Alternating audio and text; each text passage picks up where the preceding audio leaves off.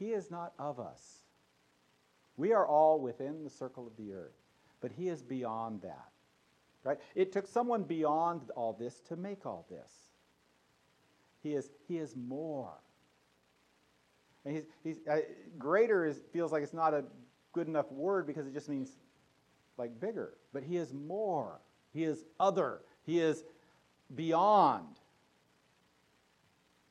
He sits above the circle of the earth.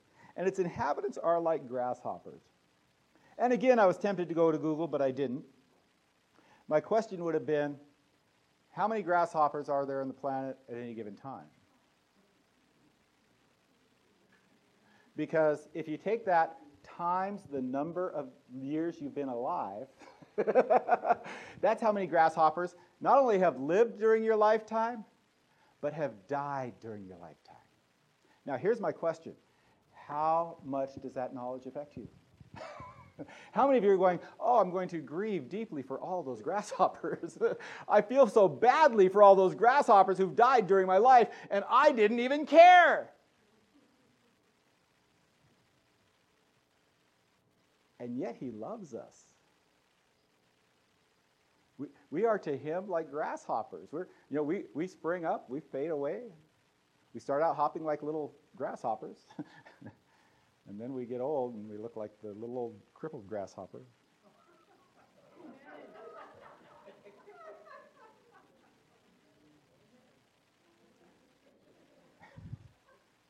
we need to get our perspective right, you know.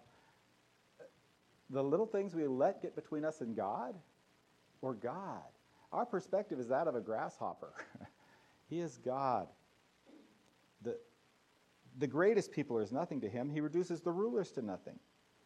He who makes the judge who makes the judges of the earth meaningless. Scarcely have they been planted, scarcely have they been sown, scarcely has their stock taken root in the earth, that he merely blows on them and the storm carries them away like stubble. We are such temporary things, and God is just beyond all that. And he asks the obvious question To whom then would you compare me, that I would be his equal, says the Lord? So, speaking of chess, since someone mentioned chess trophies, I was in high school during the years that Bobby Fischer became the chess champion of the world.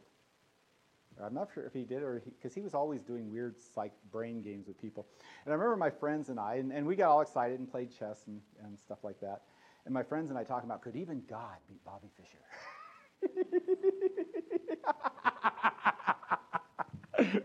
that is so funny to think about now having just a hair bit better perspective of both God and Bobby Fischer, who is now an old man. to whom would you compare God? That I would be his equal, says the Holy One. And yet we, we, we would never use the words, oh, that person is like God or this thing is more important to me than God, right? We, we wouldn't use those words.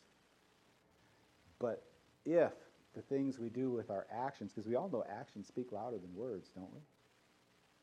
If the things we do with our actions say, This is my God, because it clearly is more important to me than God, and anybody who knows you could tell you that, that then you have allowed your perspective to just go cattywampus and be embarrassingly bad. So we look at verse 26.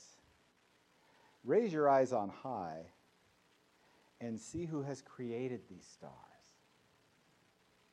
Look beyond the stars to the maker of the stars. Right?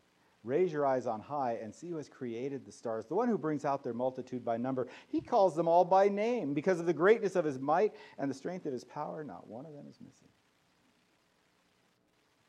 You go out tonight and look at the stars, assuming it's not overcast. That's the problem. Is anytime you plan to do that, it's going to be overcast.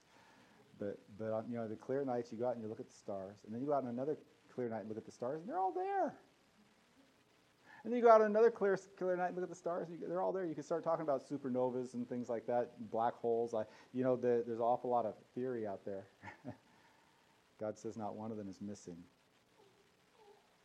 He says, Raise your eyes on high. He doesn't say, and look at the stars. He says, Look at the creator of the stars. Look at the one who made them. Stars are the artwork of God. Uh, and when you look at them, look, look beyond them and see the creator. Look at the artist who did that, who called it finger play. So here's my invitation to you. I'm not going to call it a challenge. Not something I'm daring you to do. I'm just asking you to consider it. Determine to set a time. Set a time. And spend some time just looking at God. Okay? Consider who He is and what He has done. And, and, and depending on who you are, that may be done in a different way. Mothers with young children, I apologize. It may be impossible for you to do that unless maybe you're sitting and holding a child, right? Because then the child can, might be giving you peace. but depending on your life, you know, for you it may be going out in the evening and looking at the stars, and that puts you in that frame of mind. For you it might be going into a room and turning off a light and locking the door. For you it might be taking a walk.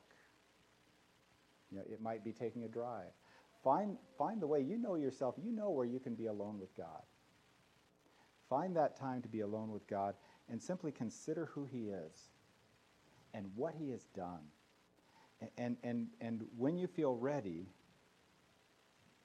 uh, or, or when you are constrained by the demands of life, end it. Because you can't continue it forever. But, but end it with, with a, a word of praise, a word of thanks, and just a word of acknowledgement that what is man that you consider him? Why would you think of me? And knowing yet that he does. You know what, what these statements about God should lead you to? To, to hope and to confidence. Not, not to tininess or to smallness or to the insignificance of, a, of a, you know, that grasshopper comparison, but just awe that not, if, if God was all that and he didn't care for me, it wouldn't mean a whole lot to me. But he's all that and he loves me. And he loves you. And that is, that is one of the most profound and amazing things I can imagine. And, and I want that to be true for you too. Today's message is perspective. Look at God rightly. Try to make it happen. Father God, we praise you for how big you are, and how great you are, and how awesome you are. Lord God, I ask for us to see you as you are, or at least more as you are, Lord, because we can't take you all in. But help us to see you more clearly, to understand you better, and to seek to walk pleasing to you in the light of who you are. I pray in Jesus' name.